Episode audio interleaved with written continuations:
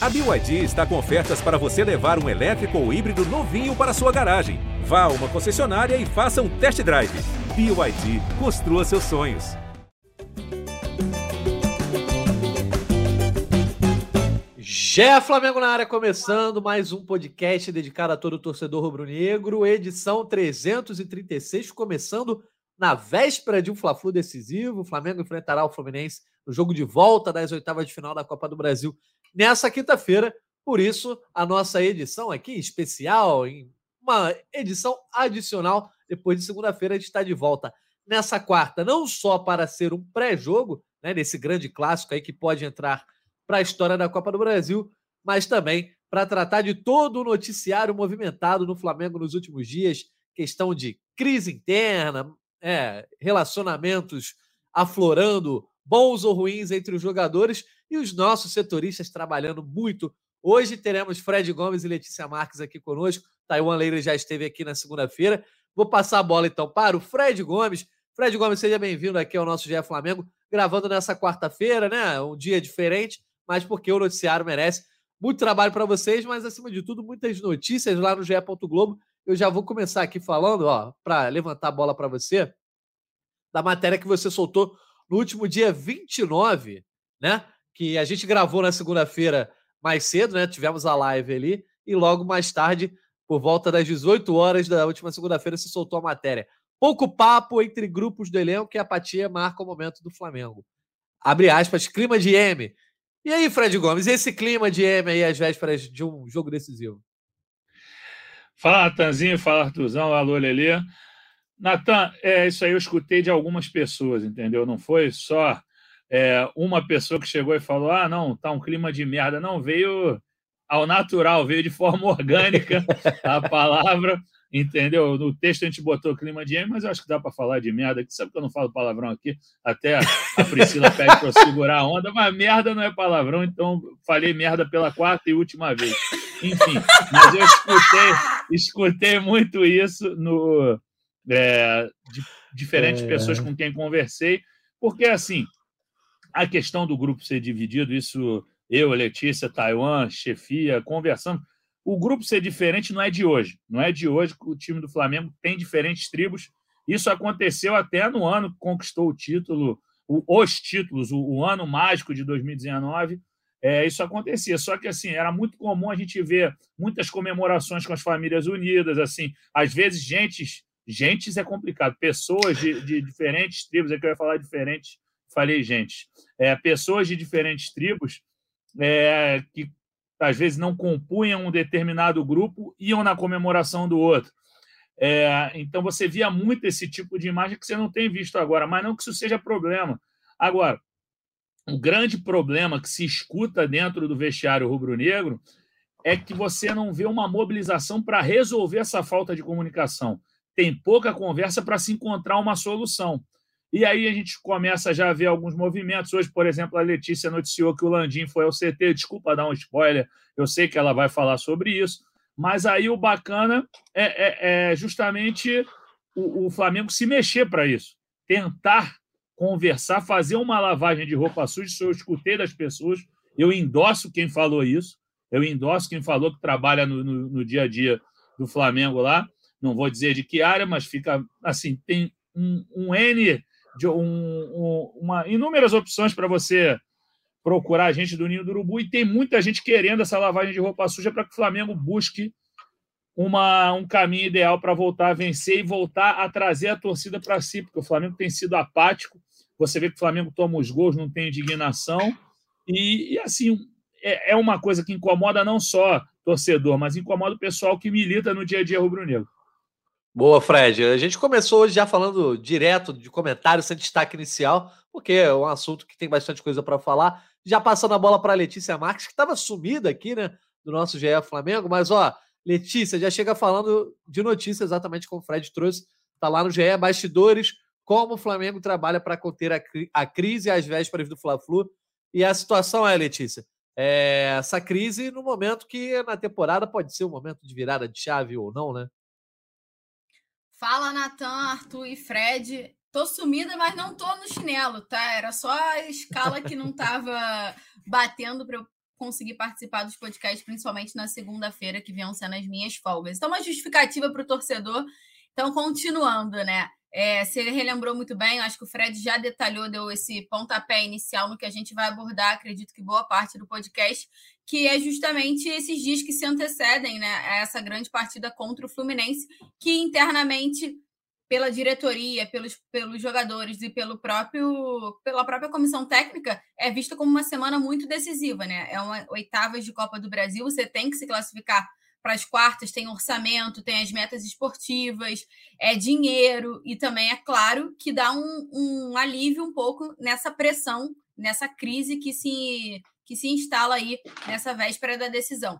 Acho que a gente pode trabalhar um pouco com o que o Fred falou, né? O Fred trouxe muito bem as situações que, que está as, as situações que se encontram nos bastidores, né? Tem alguns grupos, não é novidade, a diretoria trata isso bem, mas o problema é você encontrar justamente a tal comunicação que o Fred falou, essa apatia que a gente vê durante os jogos. É, como você detalhou, Natan, a gente soltou hoje né, um pouquinho dos bastidores de como a diretoria está vendo essa situação. Foi o que eu falei, o Fred também comentou, né? É uma situação que é vista de forma natural. É um grupo de mais de 30 jogadores, mais ou menos. Então, naturalmente, não todo mundo vai ser amigo de todo mundo, vai ser melhor amigo de todo mundo, mas todo mundo precisa trabalhar em prol de alguma coisa, que no caso ali é o Flamengo, é, são as vitórias para o Flamengo, enfim, um caminho ali. Em alguns momentos você sente falta ali de um diálogo.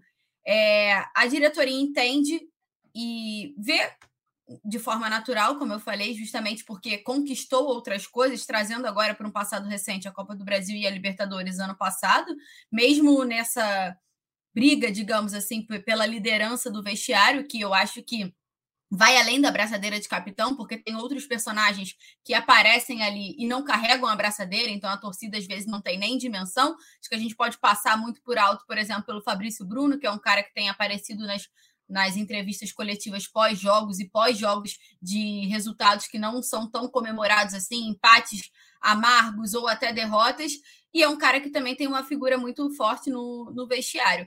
E muito se falou né, que teria uma reunião ontem justamente para alinhar as coisas. É, já até digo aqui que quem comentou foi o próprio Mauro César, ele trouxe que teria uma reunião. É, Imaginava-se que seria na terça-feira, né, que foi o dia posterior às principais notícias sobre os bastidores, mas, de fato, a reunião aconteceu nesta quarta. O Landim chegou né, de manhã cedo no Ninho do Urubu, se reuniu com todo o comando de futebol. E aí, quando eu falo comando de futebol, entra o Marcos Braz, o Spindel e a figura do Diogo Lemos também, que é um dos membros do Conselho de Futebol.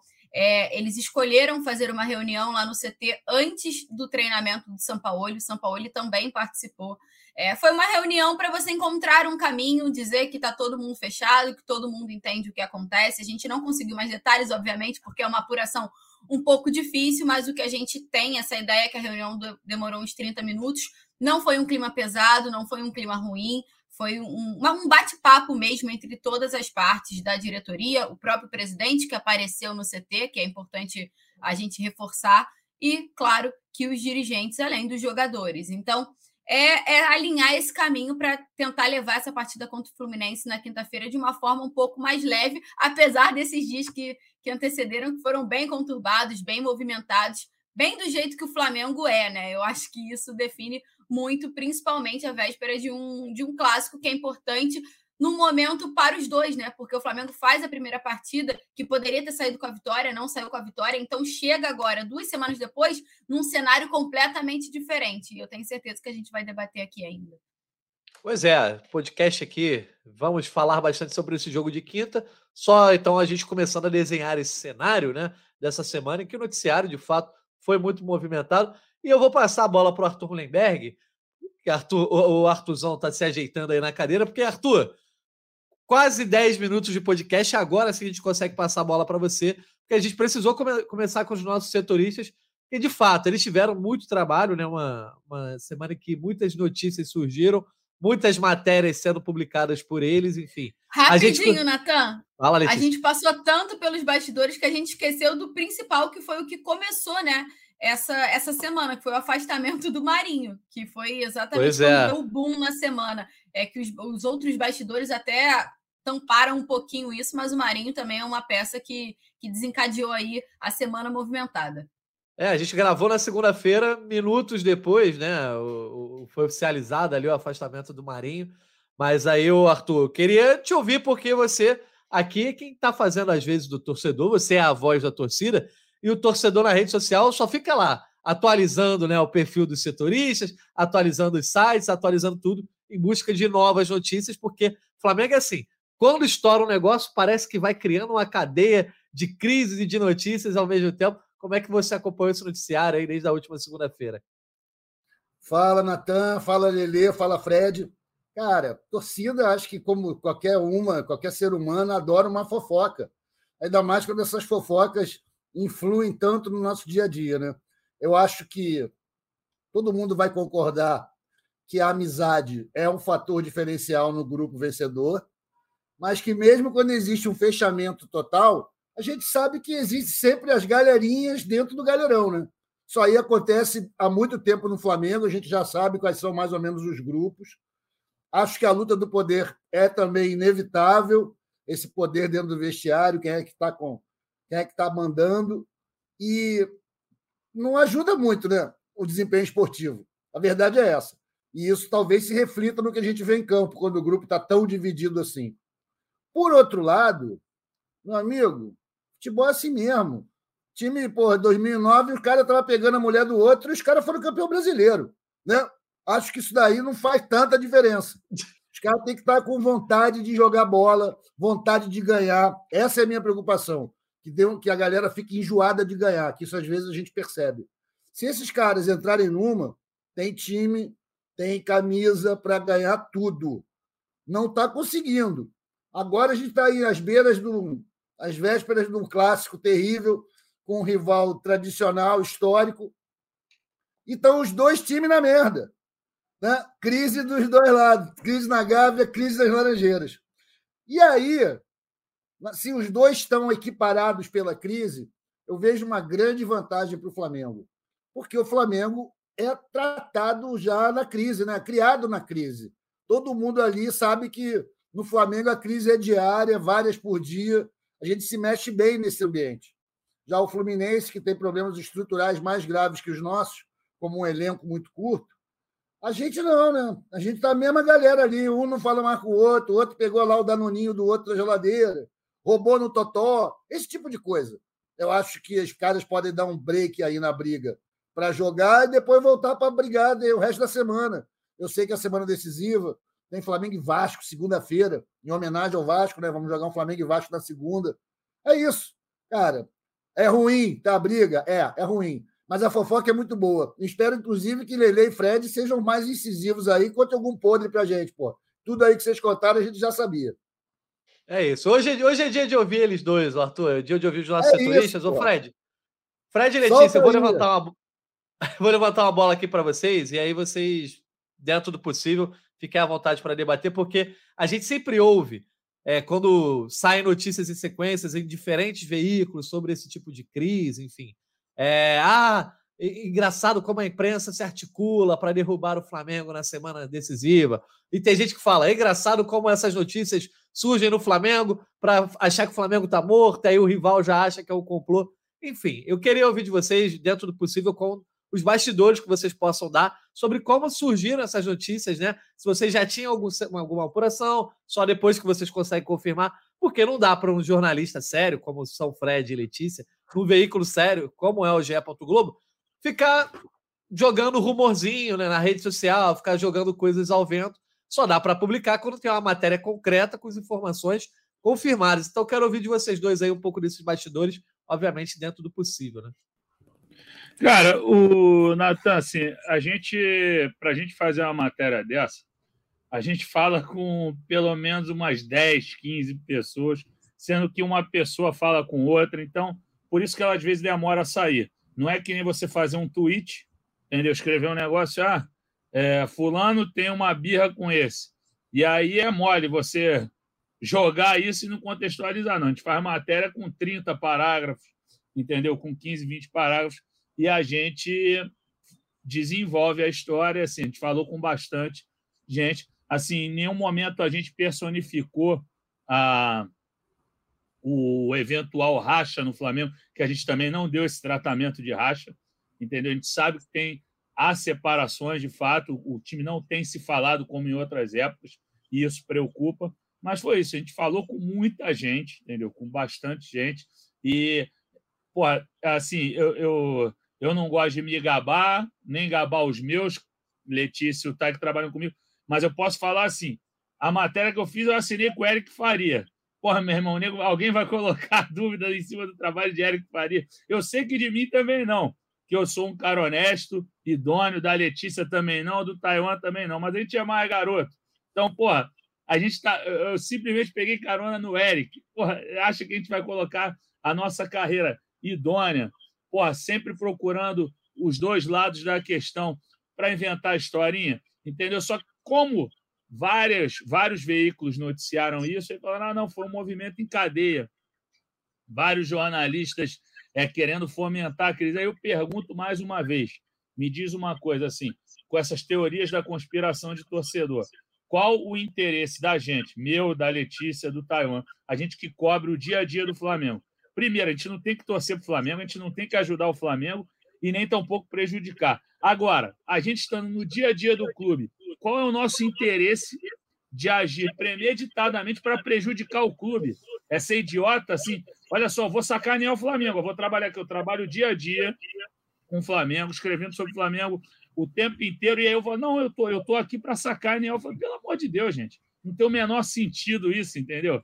Procurar mais trabalho, né, Fredão? Porra, não, eu, eu vou arrumar sarna para me coçar. A gente vai dar notícia negativa, como a gente está dando essa semana toda, várias notícias que são de cunho negativo, como damos positivas. O nosso, o, o, o, nosso noticiário não tem seleção de tom. Ah, não, a gente só pode dar notícia positiva, negativa, não. E nem tem. de época, né, Fredão? Porque também é importante. Porque, assim, é, notícia é notícia. A gente conseguiu, no caso, falo mais pelo Fred e pelo Eric, né, que foram os primeiros a conseguir detalhar um pouco o vestiário, né, que eu acho que era importante. E não importa se era na véspera de um Fla-Flu ou na véspera de uma partida contra o Bangu pelo Campeonato Carioca, assim. O fato é o fato, a notícia é a notícia e ela vai ser é, divulgada depois dela, que ela tenha sido apurada, de fato. Eu acho que a gente não precisa aqui ficar relembrando a carreira do Eric, tão pouco a do Fred. É, então, assim, eu entendo muitas críticas dos, torce dos torcedores e tudo mais, as teorias da conspiração até são divertidas em alguns momentos, mas não é assim que funciona, até porque num português claro é, é complicado, né, Fred? A fase ruim, assim, quanto mais. É, enfim, quanto mais conturbado, mais trabalho a gente tem. Então a gente estaria claro. faz... correndo contra nós mesmos, só para você ter uma ideia, assim. Claro que a gente não vai ficar a favor e nem tampouco contra, como o Fred falou. Mas a, a situação é essa, assim, é, é o nosso trabalho também. É, Pô, parece Letícia... sindicato dos setoristas, reunião do sindicato setorista. Hashtag defesa. Puta, tá dando, Vamos botar pimenta nisso aí. Não, mas, ó, eu... a, gente vai, a gente vai se auto-sabotar. Não, é porque assim, não, não, é porque eu acho até, eu acho que aqui é uma oportunidade, assim, é, é um podcast muito amplo, é, a torcida escuta, gosta de escutar, interage. Eu acho que é importante a torcida saber também como funciona, assim. É claro que o, para a gente começar uma apuração desse tamanho, desse nível, você começa ouvindo uma coisa aqui, e aí você guarda aquela informação.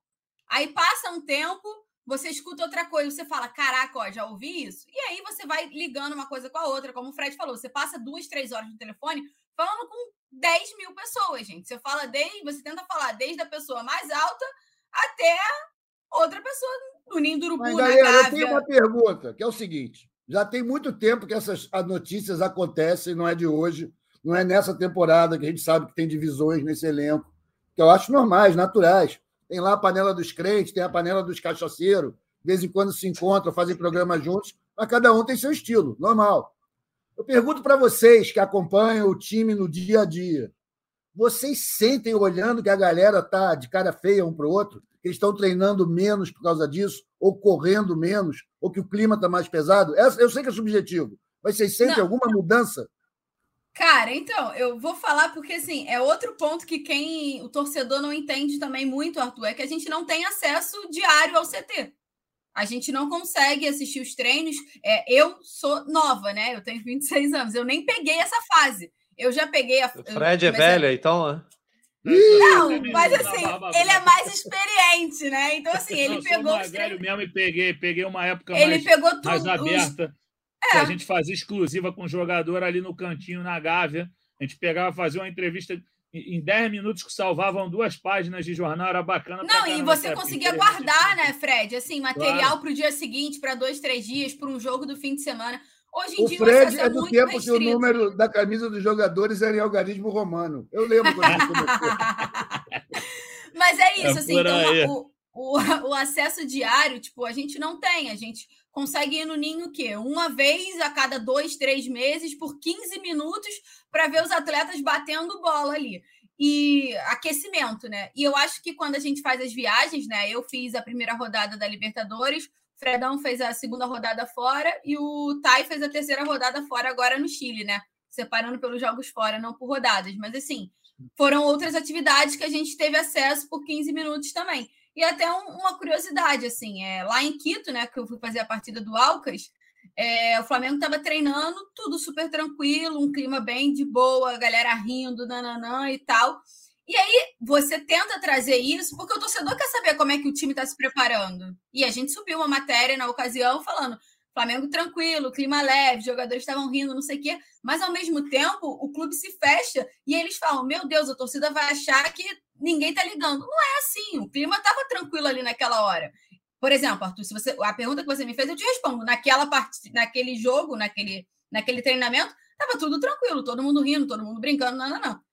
O que parece, é, é. pelo contato que a gente tem, é que tá tudo bem. Mas assim, como é o dia a dia, as 24 horas, 24 horas não, mas assim, as 12 horas que eles passam lá no ninho, não sei. É a minha opinião também, assim. É, não sei o que, que penso o Fred, mas eu não acho que há um. Foi o que eu falei, a gente nem tratou como um racha. É, eu acho que é natural que cada um seja mais, tenha mais afinidade com, com um grupo do que com outro, com um cara do que com outro, enfim, por questões extra-campo, principalmente, né? Eu só fiz questão de começar falando sobre isso, porque assim, é, conheço o trabalho de vocês como setorista e a gente ouve, e às vezes acaba falando, cara, vocês acham mesmo que vai ter um complô da imprensa para tentar trazer isso? Ah, mas por que então dá todo mundo as notícias ao mesmo tempo? Às vezes, quando alguém consegue confirmar antes e a primeira notícia sai, né, os, dirigentes, as fontes começam a falar mais, porque já saiu mesmo, né? Então eu só quis fazer essa defesa e dar essa oportunidade para vocês falarem. Você, porque... até, aproveitando que você falou, assim, se você observar da maneira que foi saindo, um colega soltou primeiro uma questão do Davi Luiz com o Gabigol. A gente achou, a gente não achou interessante focar nisso, porque a gente sabe que não é esse o problema. Assim, não que o, o colega tenha dito isso, ele não falou que era isso que estava é, acabando com o ambiente do Flamengo. Aí outro colega deu a mesma situação. A gente já fez em outro tom e, e trouxe para um cenário mais amplo. Não é Gabigol e Davi Luiz só. É, São Paulo. Eles, eles, não são amigos e tal, mas é, tem a questão de São Paulo. Assim, por exemplo, eu sei que o departamento médico ficou incomodado com algumas situações. Você for, a gente colocou isso na matéria também. Ficou incomodado Sim. com algumas situações de você forçar determinados jogadores, como aconteceu com a Rascaeta, como aconteceu em outros casos. O Flamengo tem feito treinos mais longos. Isso a gente noticiou desde o princípio. Tem feito treinos mais longos. Por exemplo, o, o fato do time ter recebido a primeira folga somente no, no 29 dia de trabalho. Houve um incômodo em relação a isso. Não houve revolta, não teve lá, ah, vamos derrubar o careca, não, não sei, não, não teve isso, entendeu? Houve também incômodo em relação ao retorno. Isso aí, eu acho que é subjetivo. Algumas coisas você vai concordar. Por exemplo, falando da minha parte para comentar o, o, o que o São Paulo realizou até o momento.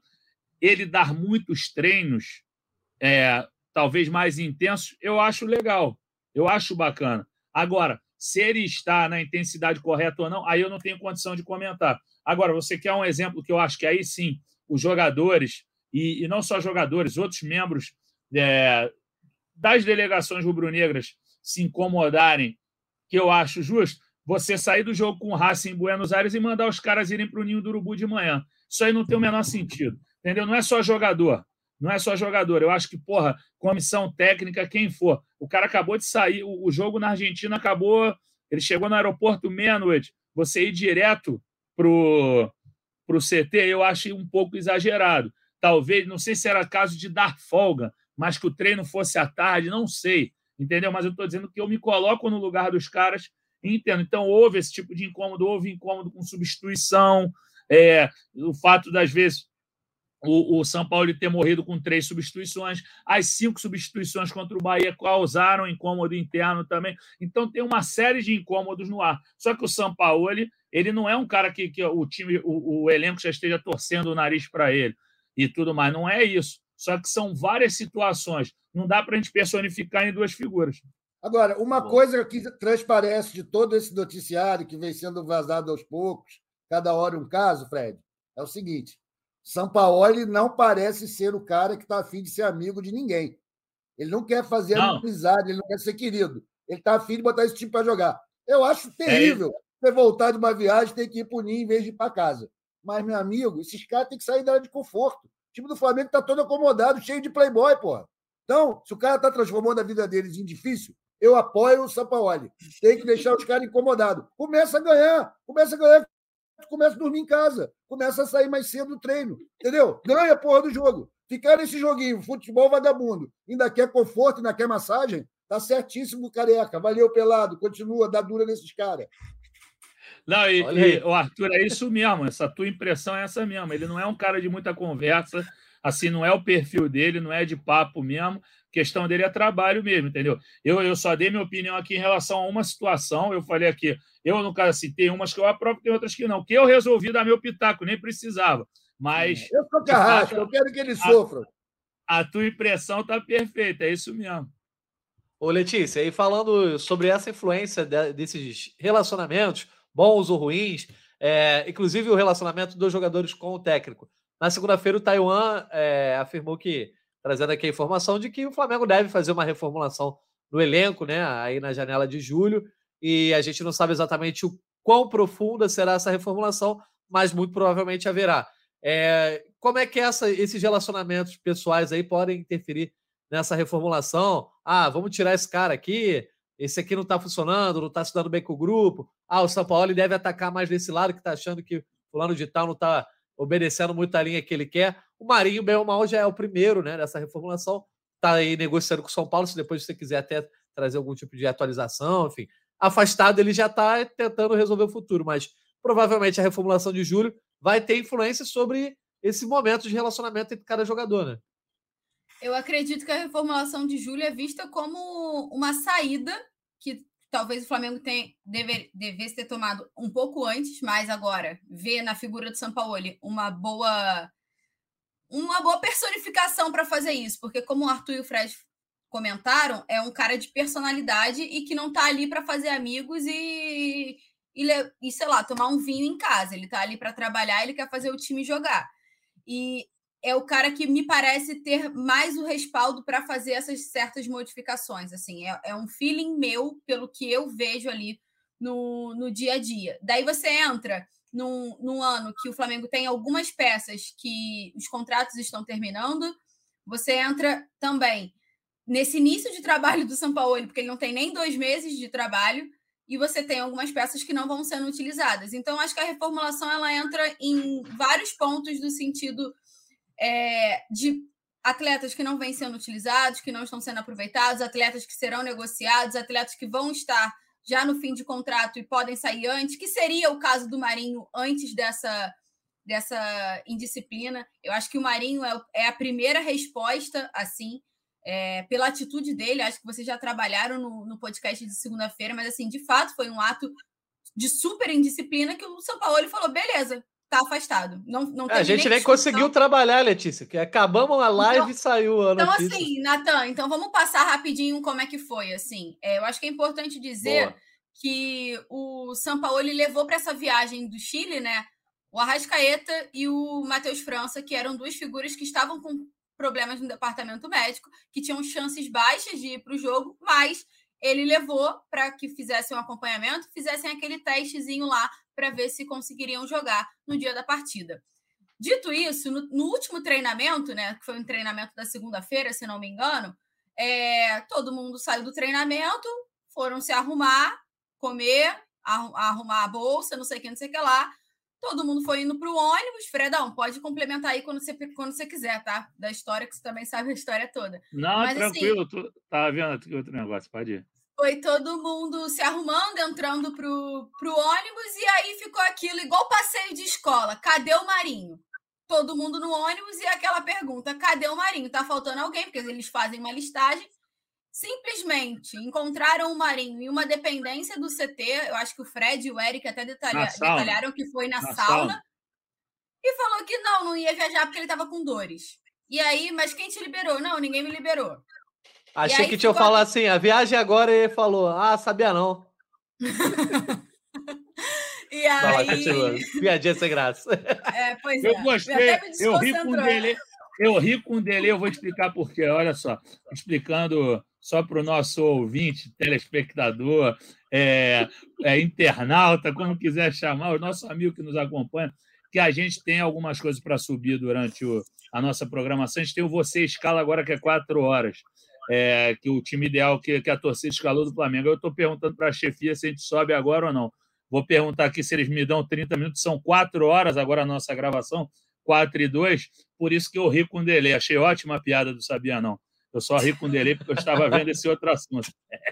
Vai lá, Mas, enfim, Continuando, né? E aí foi aquela situação: cadê o Marinho? Acharam o Marinho dentro da sauna e ele disse que estava com dores e que não ia, não ia viajar. E aí falaram: Ué, mas quem liberou? Ninguém liberou. Ah, então tem que falar com o São Paulo. O São Paulo falou: Ué, não, vai viajar, todo mundo tá indo viajar. Enfim, ficou aquela situação. No fim, bateu o pé, não ia viajar. O São Paulo falou: Beleza, então, tchau, tchau. Beijinho. Flamengo pegou o ônibus, foi pro aeroporto. Marinho ficou fez os exames que deveriam ser feitos, não, não apontaram lesão, se não me engano, diagnosticaram um edema, é, que, o São Paulo, que não entendiam ser é, necessário cortá-lo da viagem, né, da relação, assim como eu citei, o Arrascaeta e o Matheus França, mesmo com dores e problemas, viajaram. E aí, nessa situação, na sexta, quando o Flamengo volta, né, é, tem uma reunião entre o departamento de futebol, comissão técnica, jogador e tudo mais, para lavar roupa suja. Eu acho que essa reunião a gente pode tratar como lavagem de roupa suja. E o Marinho é afastado, foi multado, né? Aquela multa lá na, na, na, carteira, né? Em relação ao salário que ele recebe na carteira, foi multado, afastado. Em paralelo a isso, ele já estava em negociação com São Paulo. A negociação estava andando muito bem, eu não sei é, de fato como é que ela está agora, né? Até porque acredito que esse ato de indisciplina deve ter bagunçado um pouquinho lá no São Paulo. Mas eu acho que o Marinho, Natan, voltando à sua pergunta inicial, ele é a primeira chave dessa reformulação. E outro ponto, a gente pode tratar que serão os reforços, né? Porque o São Paulo já deixou claro, a gente já trouxe aqui em algumas oportunidades, que o Flamengo deve vir muito forte no mercado. É até uma das aspas do Fredão do último podcast que a gente participou. É... Que o Flamengo deve vir muito forte no mercado para justamente você criar aquela situação de que os atletas vão sair da zona do conforto, vão ter competitividade entre si, vai ter mais de um brigando por posição, vai ter aquela coisa, eu quero ser titular, mas eu também, então vai ter que treinar melhor, que eu acho que isso também falta, né? Eu acho que muito da apatia do Flamengo se dá pela falta de, de peças ali equivalentes a uma reposição entre relação a titulares e reservas. Mas isso também é minha opinião. Então, eu acho que esse meio do ano é de fato a chave para você começar uma reformulação não pensando em 2023, mas uma reformulação pensando em uns dois, três anos à frente mesmo do Flamengo. Essa reformulação que muitos acham, e eu também acho, que deveria ter acontecido talvez já no início de 2022, uma parte dela, vem um pouco tardia, mas agora me parece que ela está mais concreta. Boa. Ô, Arthur, para você também ter a bola aí, faça uma pergunta sobre a reformulação, então, para Fred Gomes. Obviamente, ele não vai ter todas as respostas, mas alguma curiosidade, algo que você queira saber, seja sobre a reformulação ou sobre algo sobre essa crise?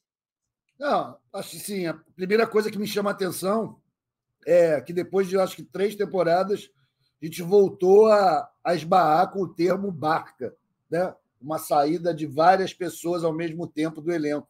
A gente não via isso, eu não sei, em boca de torcedor, há muito tempo, e era uma manchete do, do GE outro dia. Então, essa barca me assusta um pouco, mas eu acho que é necessária uma reformulação no elenco, não tem jeito. Está na hora, se cumprir um ciclo.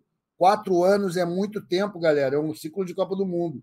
Acho que o time se desgastou, precisa de reforço, precisa de rejuvenescimento. E não sei se eu tenho uma pergunta para o Fred ou para a Lelê sobre isso. Acho que eu prefiro eu Então faça a pergunta. Faz você a pergunta. Eu vou fazer a pergunta que não é exatamente sobre a reformulação, mas também para vender o peixe do meu amigo Fred Gomes porque ontem né, subiu uma, uma entrevista do Fredão com Mário Monteiro, antigo preparador né, do elenco do Flamengo, do time do Flamengo. Ex-preparador do Flamengo rebate críticas de Sampaoli. Forma de fugir de suas responsabilidades. Então, Fred, aqui a gente está falando de um ex-funcionário né, que trabalhou com o Vitor Pereira, trabalhou também com o Jorge Jesus, como você mesmo já lembrou anteriormente. Era o mesmo preparador do Vitor Pereira e o lá de 2019. E o Mário Monteiro conversa com você e ele faz essas críticas ao Sampaoli. E também existe, então, nesse relacionamento geral, esse ruído, como você já apontou até nessa edição, entre o Sampaoli e essa questão da preparação física, preparação médica. Será que o Sampaoli também não está aproveitando desse momento, seja dos relacionamentos, ou até mesmo né, dessa questão da preparação física e médica, para ter algumas bengalas de um trabalho que até agora não é tão bom? Então, eu acho que é justamente isso que o Mário Monteiro reclamou, porque assim, o, o São Paulo parece ter ótimas ideias, sabe que o São Paulo fez ótimos trabalhos aí no, no futebol mundial, aqui no futebol brasileiro ele fez um trabalho bastante interessante no Santos e um razoável para bom no Atlético Mineiro. Mas assim, o Flamengo não está mal só pela questão física. Ah, ele quer que se adeque ao, ao ritmo ao ritmo que ele pretende. Mas e aí? Aí você vai acelerar demais o processo? Mais uma vez, eu não tenho qualquer know-how para falar sobre questão física. Não tenho. Mas assim, porra, só falar disso nos jogos que o Flamengo jogou muito mal, entendeu? É, você pega jogo contra o Racing, que teve uma chance de ouro para vencer aquela partida, jogo contra o Botafogo, é, os, o próprio jogo contra o Goiás, o Flamengo ganhou de 2 a 0, mas assim, a verdade é que com o Sampaoli, que eu lembre assim, que o Flamengo jogou legal contra o Internacional em Porto Alegre, foi um jogo bom do Flamengo, mas assim, não foi aquele cenário de domínio, de amassar o adversário. Foi o segundo, né? Perdeu. Oi? Foi o segundo jogo dele, né? O segundo jogo. O Inublense, pode, pode se falar, o Flamengo dominou, mas, porra, gente, assim, eu, eu tenho um, um álibi aqui para mim para falar que eu não tenho grande condição para analisar o Inublense, porque eu vi o jogo de trás do gol, nunca tinha visto o jogo atrás do gol, e, e para fazer uma análise mais ampla, eu, eu, confesso que é difícil, assim. Mas a, a verdade é que foi um jogo chato também. Então, o Flamengo tem feito jogos chatos sequencialmente. Então, acho que, poxa, não é só questão física. Eu acho que tem a questão técnica da, do, do, treinador, que ele ainda não conseguiu fazer esse time jogar muita bola. Tem a questão postural dos jogadores, que não tem conseguido ser os mesmos de outras épocas. E também essa falta de indignação que chama atenção. O que chama atenção é a falta de mobilização para conquistar resultados muito factíveis. É o jogo contra o Racing, é o jogo contra o Botafogo. Ah, o Botafogo é líder agora, mas o Botafogo não fez uma grande partida contra o Flamengo. O Botafogo trabalhou em cima dos erros individuais do Flamengo. Entendeu? Com pênalti besta do Wesley, um outro o erro de, de um erro da zaga ali na bola aérea no gol do, do Danilo também, poxa, inexplicável. E depois aquele contra-ataque ali que ninguém está marcando ninguém. Então, são esses jogos, os jogos, os jogos contra o Internacional, dois gols de lateral, entendeu? Então, é, tem muito errinho ainda acontecendo que não tem a ver só com o treinador, tem que a ver com a questão postural também de você estar tá mais ligado, tá mais atento. Então, eu acho que com tudo que aconteceu nessa semana, acho que o Flamengo vai sim entrar mais atento. Eu, eu imagino que sim, porque não falta assim elemento para o time querer calar a boca da imprensa, falar aí, ó, não tinha nada disso, e não sei o quê, e papapá, pão duro, entendeu? Eles têm a chance nessa semana de dar uma resposta e mostrar uma postura que seja compatível com o que a torcida do Flamengo deseja. Boa, olha só, o Arthur, nem só de crise vive os setoristas, né? Os setoristas também vivem muito de notícia factual e o Flamengo tem um jogo nessa quinta-feira em que há notícias importantes para sobre jogadores importantes, por exemplo, Everton Ribeiro e a Rascaeta no começo da semana ainda tinham participação como dúvida nesse jogo de quinta-feira. Eu vou passar a bola para a Letícia, então, Letícia, para você também trazer um pouquinho de atualização sobre essa questão do jogo, do campo e bola. Arrasca Everton Ribeiro vão poder atuar, já tem essa notícia. Traz essa atualização para quem está nos escutando. Vamos lá, então, né? Hoje foi o último, essa quarta-feira foi o último, penúltimo treinamento do Flamengo, porque a tendência é que amanhã de manhã, às 11 horas mais ou menos, tenha uma atividade de bola parada lá no Ninho do Urubu, então é considerado um treinamento. É, ele não montou o time, né? O São Paulo não montou o time para essa partida, para nessa atividade de quarta, mas a gente conseguiu ouvir algumas coisas para tentar entender o que, que podemos esperar desse Flamengo contra o Fluminense. O Pedro foi a campo pela primeira vez e treinou o tempo inteiro com o grupo, né? Ele que teve uma torção na partida contra o Cruzeiro. Essa quarta-feira ele fez a atividade completa, digamos assim. É, a Rascaeta treinou normalmente também. A gente fala treinou normalmente, né, Fredão? Mas é só para entender para o torcedor Sim. entender de forma mais fácil, assim, ele participou da atividade completa ali, sem problema nenhum. Uma situação que é um pouco diferente do Everton Ribeiro. O Everton Ribeiro fez um pouco da atividade com o grupo, beleza, mas fez uma atividade separada também. Então, são situações ali diferentes. É, o Everton Ribeiro é, a, é o mais complicado para ir para ser relacionado para essa partida contra o Fluminense. É, pode ser que ele seja relacionado, pode ser que ele seja relacionado mas a tendência é que Arrascaeta e Pedro, de fato, estejam na lista do São Paulo. E se a gente for debater aqui os titulares, é mais complicado. Então, eu vou jogar para o Fredão, para o Fredão falar as possibilidades aí, porque eu vou tirar o meu aqui da reta. Deixa comigo. Não, vamos embora. O que, que acontece? Assim, a gente até conversava no grupo mais cedo, mas é, como ele não montou time, a gente tem essa dificuldade de. Dificuldade não, a gente não tem como é, fazer uma prévia agora, a não ser é, no exercício de da gente ficar conjecturando a respeito do time. Mas, assim, algumas dúvidas para você ter desde o início.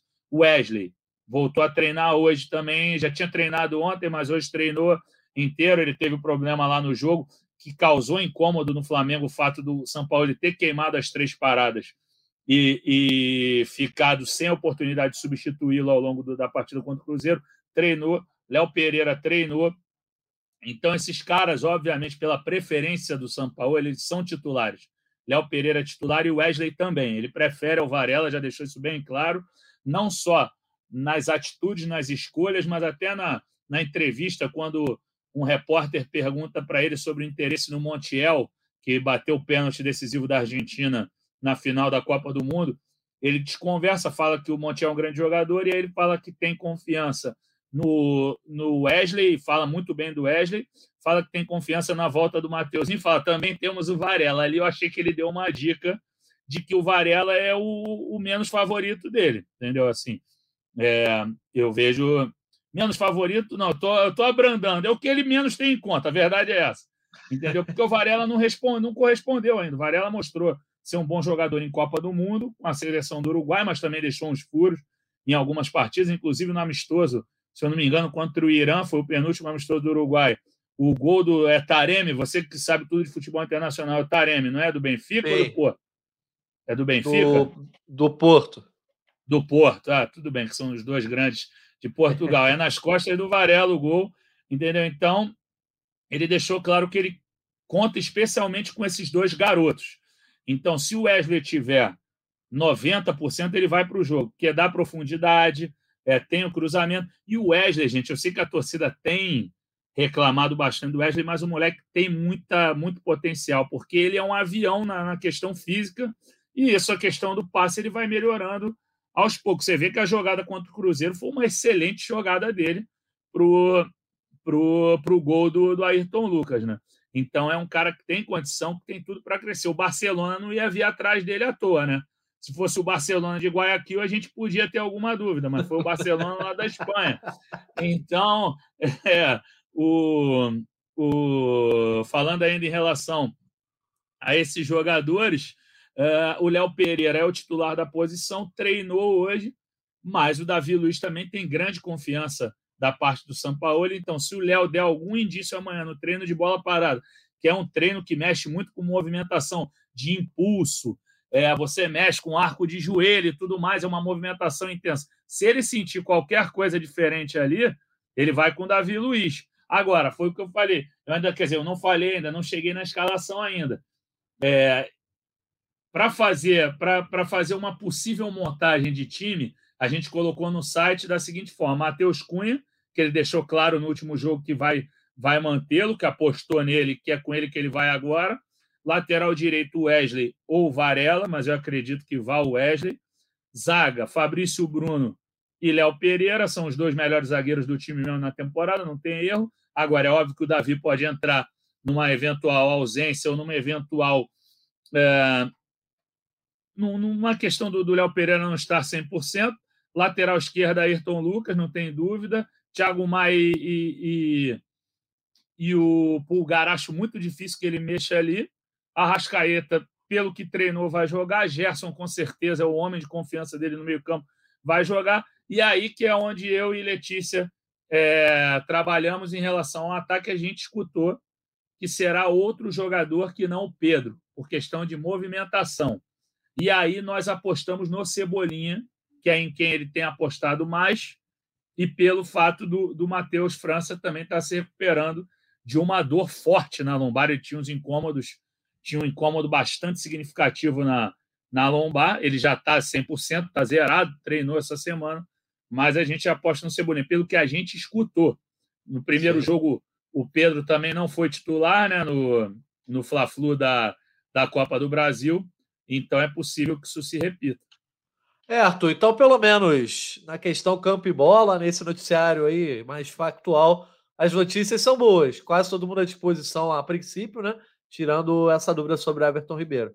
Desculpa, Arthur, só para completar, só uma bobeirinha. Lembrando que o Pedro não foi titular no primeiro Fla-Flu, porque ele estava indisponível, né? Mas a gente tem esse desenho pelo que a gente escutou por questão de característica. Desculpa, Artuzão, vai lá. Não, eu queria dizer é o seguinte, que o time é mais ou menos esse que todo mundo imagina. São os melhores que a gente tem talvez com uma dúvida ali entre o, o Thiago Maia, por exemplo, tem muita gente saco cheio dele, tem sugerido usar o, o, Vitor, Hugo. Hugo. Não sei, cara, para mim tá bom esse time aí. Não tá excelente, mas é mais em função da forma que os jogadores estão, sacou?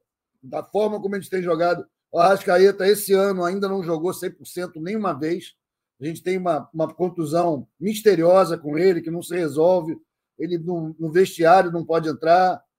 Em relação ao lateral direito, que você falou bastante, Fred, o Wesley eu acho que se destaca aí no grupo todo, cara, pela vontade. É o cara que mais está afim, a gente vê isso em todos os jogos. Em todos. Ele pode errar, ele é atabalhoado, ele dá mole na marcação.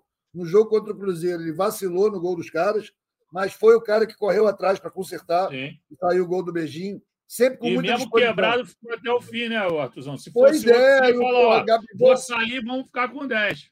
Gabigol fez aquela cena ali na frente do cara gemendo, achei desnecessário aquilo ali, achei que o Gabigol jogou para a torcida ali. Mas tudo bem. O Gabigol é um que também a gente cobra mais dele, né? A gente quer que ele corra mais, que ele se entregue mais. E, cara, é, é um jogo decisivo. É um jogo de mata-mata, o mais importante dos últimos tempos, dos últimos dias. O Flamengo precisa entrar com tudo. Tô bolado, tô bolado com o Bruno Henrique, por exemplo um jogador decisivo, importantíssimo, super querido, super craque, que ficou quase um ano parado, galera, e agora está com medo de jogar. A gente imagina que ele esteja com dificuldades psicológicas. O Flamengo não tem um psicólogo. Há muito tempo que se cobra a presença de um profissional no, no, no elenco, né, na comissão técnica. Não tem. Não sei se o Sampaoli acha importante ou não. Eu acho. Muita gente acha. E não tem. O Flamengo não tem isso daí. Acho que isso aí a gente é amador nesse negócio. Acho que o caso do Bruno Henrique é emblemático. Jogador com muita qualidade que não está voltando com a força que ele poderia ter voltado depois dessa recuperação tão cuidadosa que ele fez. E é isso, compadre. Gabigol tem que entrar numa. O Pedro vai estar barrado porque não está jogando porra nenhuma. Então, o Gabigol é a chance dele, cara, limpar o nome dele. Entendeu? Limpar o nome dele, fazer uma, a grande partida, perder o pênalti no último jogo. E é Fla-Flu, irmão. É Fla-Flu, tem que ganhar dos caras. Imagina a zoação vai durar um ano se a gente não ganhar dos caras. Não importa se não ganhar a Copa do Brasil, mas não passar por eles, porra, é impossível, é inaceitável. Mengão tem que entrar numa. Espero que os jogadores estejam conscientes da responsabilidade. Façam um esforço final, cai duro dentro de campo, mas ganha dos caras. Eles estão em crise também, e na crise a gente é melhor, porra. Eu acho. A gente é melhor Olha só, crise do Fluminense. Então vamos encerrar, Arthur, justamente com os palpites. Você deu um palpite né? na segunda-feira, né? A gente não sabia ainda se ia ter esse podcast na quarta. Aí seria o palpite de 2x1. Um. Vai manter, Arthur? Vou manter, não, vou mudar. Olha vou aí, mudar. rapaz. Vou mudar para 2x0, porque agora eu sei que o Santos não vai jogar. 2x0. tá certo, então, 2x0. Quero saber da, da Letícia Marques, então, o palpite dela para esse Fla-Flu de quinta-feira, 8 horas da noite no Maracanã. 2x1 nervoso. 2x1 nervoso. Então tá. É o palpite que o Arthur tinha dado. O Fred. Deu uma picotada lindamente. Eu nem ouvi, Natanzinho. Teu palpite. 2x0 Flamengo. Vou ter que fazer igual ao Eu sei que a gente não gosta de empatar, mas é meu placar com convicção. Então, desculpa, vai ser 2x0. Boa, olha só. Então vamos fechar o nosso podcast com os nossos destaques finais. Então, Fred Gomes e a Letícia já falaram bastante sobre os noticiários, sobre tudo aquilo que envolve o Flamengo dentro e fora de campo. Vou começar então o destaque final com o Arthur Mullenberg, né, Arthurzão? Porque você, nesse podcast aqui, ficou mais de comentarista do que, as, é, do que o Fred e a Letícia vinham trazendo como notícia. Mas sexta-feira tem podcast depois do clássico. É vez de te ouvir logo de começo, porque depois de clássico a gente tem que ouvir a voz da torcida. Eu não vou estar aqui, porque eu vou estar em São Paulo, então não vou ter, não vou poder participar do nosso podcast, mas eu vou dar um jeito de participar aqui. Só quero saber, você já falou que o Flamengo vai passar. Então encerra aí com o teu destaque final antes desse jogo. Vai estar no Maracanã, né, Artuzão? É isso aí, Natan. Vou estar no Maraca, vou chegar cedo. O jogo é 8 da noite, horário complicado, mas eu vou, vou fazer aqui meus esforços para chegar cedo, garantir um bom lugar. E estou confiante, estou indo confiante, porque acho que quando essa crise se generalizou entre Flamengo e Fluminense, eu fiquei muito confiante. Acho que aí está o melhor momento para o Flamengo dar aquela renascida das cinzas, tipo Fênix, que é a característica dele. É, eu, meu destaque final, meu destaque final, primeiro mandar um abraço para o Fredão, para a Letícia, para você, para a galera que estava ouvindo esse podcast extra. É Fla-Flu, é clima de decisão, galera. Jogo mais importante do ano dessa semana é agora, quinta-feira. E o destaque vai ser para a torcida do Flamengo, que eu sei que vai cobrir o Maracanã de vermelho e preto. Vamos ser hegemônicos. Vamos porra, deixar eles pequenininhos lá. Eles já são pequenininhos, né? Vamos ficar lá no cantinho da Sul. Vamos amassar, vamos cantar. Vamos incentivar esse time como a gente fez no jogo de ida. Que a torcida do Flamengo deu show. Mesmo em, menor, em menor quantidade de gente no Maracanã, a gente deu show naquele jogo. Incentivou muito. Deu muita bombada no time. Vamos fazer a mesma coisa na quinta-feira. É isso. Abraço para todos. Valeu. Valeu, Artuzão. Estamos de volta então, na sexta. Um abraço para você. Letícia Marques, você estava aí sumidinha nos últimos podcasts, mas hoje chegou, deu informação, comentou. E é isso. Vamos para o destaque final também. Bom, meu destaque final é que justamente essa partida contra o Fluminense, né? Que tivemos uns dias conturbados aí nessa cobertura de dia a dia de Flamengo podemos piorar ou podemos melhorar a partir desta quinta-feira. Então, a expectativa para essa partida é muito grande, não só, claro, para a torcida, para os jogadores e tudo mais, mas acho que para quem está envolvido de certa forma, falo por mim, falo por Fred e pelo Tai também, porque é um jogo que eu acho que vai ditar muito a temporada, né? Principalmente esse esse meio de ano aí, com saídas, com chegadas, enfim, reforços e reformulações, como a gente já falou. E acredito que nada melhor como o Fla-Flu, né? Para dar essa, esse pontapé inicial. Vamos acompanhar. Curiosa, Natan, a verdade é essa. Estou curiosa para essa partida. Tá bom, Letícia. Beleza. Então, ó, estamos todos curiosos. Obrigado a você. Parabéns pela cobertura junto com o Taiwan e também com o Fred Gomes. Parabéns para o meu amigo Fred Gomes, que vai dar o seu destaque final nesse momento, né, Fred? Eu fiz questão aqui de também tentar defender vocês e dar essa oportunidade de vocês falarem do trabalho de vocês, que é um trabalho que eu admiro muito, né? Às vezes a galera fala, pô, Nata, tu tá cobrindo o Flamengo? Não, não estou cobrindo o Flamengo. Aqui eu apresento, participo do podcast é, junto com a galera, mas essa tarefa árdua de cobrir o Flamengo é do Fred Gomes, é da Letícia, é do Taiwan, e eles estão aí nessa missão duríssima, mas com muito êxito. Então, dou os parabéns para vocês aqui, com toda a minha admiração de que não é fácil ter essa tarefa, então o teu destaque final, meu amigo. Não, eu te agradeço. É, a gente está aqui é para isso mesmo, Natanzinho, para apurar corretamente com todas as partes, trabalhar bastante. É isso que acho que todo jornalista quer. Se você tem uma, uma jornada, sei lá, de 8, 10, 12 horas, você vai querer trabalhar as 8, 10, 12 do que ficar de bobeira. Agora, é óbvio que com notícia mais legal, com notícia positiva, sem dúvida o trabalho é mais leve, né? Então, o que a gente espera para a próxima quinta-feira é que seja um dia de muitas notícias, mas que a gente possa contar bastante história legal do Maracanã e para poder trazer muita muita novidade para a torcida, detalhes de quem sabe aí um resultado bacana para o torcedor rubro-negro e aí a gente pegando os mínimos detalhes, é, entrevistas e tudo mais. Acho que é isso que o, que o jornalista quer sempre, é trazer muita pauta bacana e bastante material. Boa, isso aí. Tomara que o clima fique mais leve, até porque o podcast fica melhor, fica mais animado, né, Fred? com aquela galhofa. Faz bem, faz bem, fazer, fazer um monte. Hoje a gente estava muito no, no, no, noticiário, no Hard News, e aí estava ainda assim com a cara um pouco mais séria. Mas quem sabe quinta-feira não vai ser mais com sorrisos e comentando as jogadas ensaiadas que sexta, apareceram sexta, futebol. Quinta-feira é só lazer, só lazer, é quinta-feira. Sexta. É isso, então, quarta-feira é hoje, é só na sexta, é verdade. Torcemos para que sexta-feira seja um podcast menos sisudo, que o Flamengo consiga aí essa classificação diante do Fluminense, para a gente ter uma resenha boa na sexta, na segunda-feira, e assim vai seguindo. Agradecendo de novo ao Fred Gomes, à Letícia Marques, ao Arthur Mullenberg pela participação aqui mais um GE Flamengo. Também a Ana Clara, que estava aqui conosco na edição desse podcast, e a todos os ouvintes que nos acompanharam, dessa vez apenas em áudio. Quem quiser ver os vídeos do nosso debate, vai ter alguns cortes espalhados aí pelo GE. Globo, acompanhe lá. E sexta-feira a galera tá de volta para mais um GE Flamengo depois do Fla-Flu de quinta, 8 horas da noite. Um abraço, galera. Até a próxima. convite para falta, cobrança! Gol!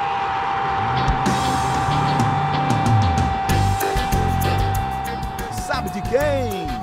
Do Flamengo! Do rubro-negro, da nação. É o GE Flamengo.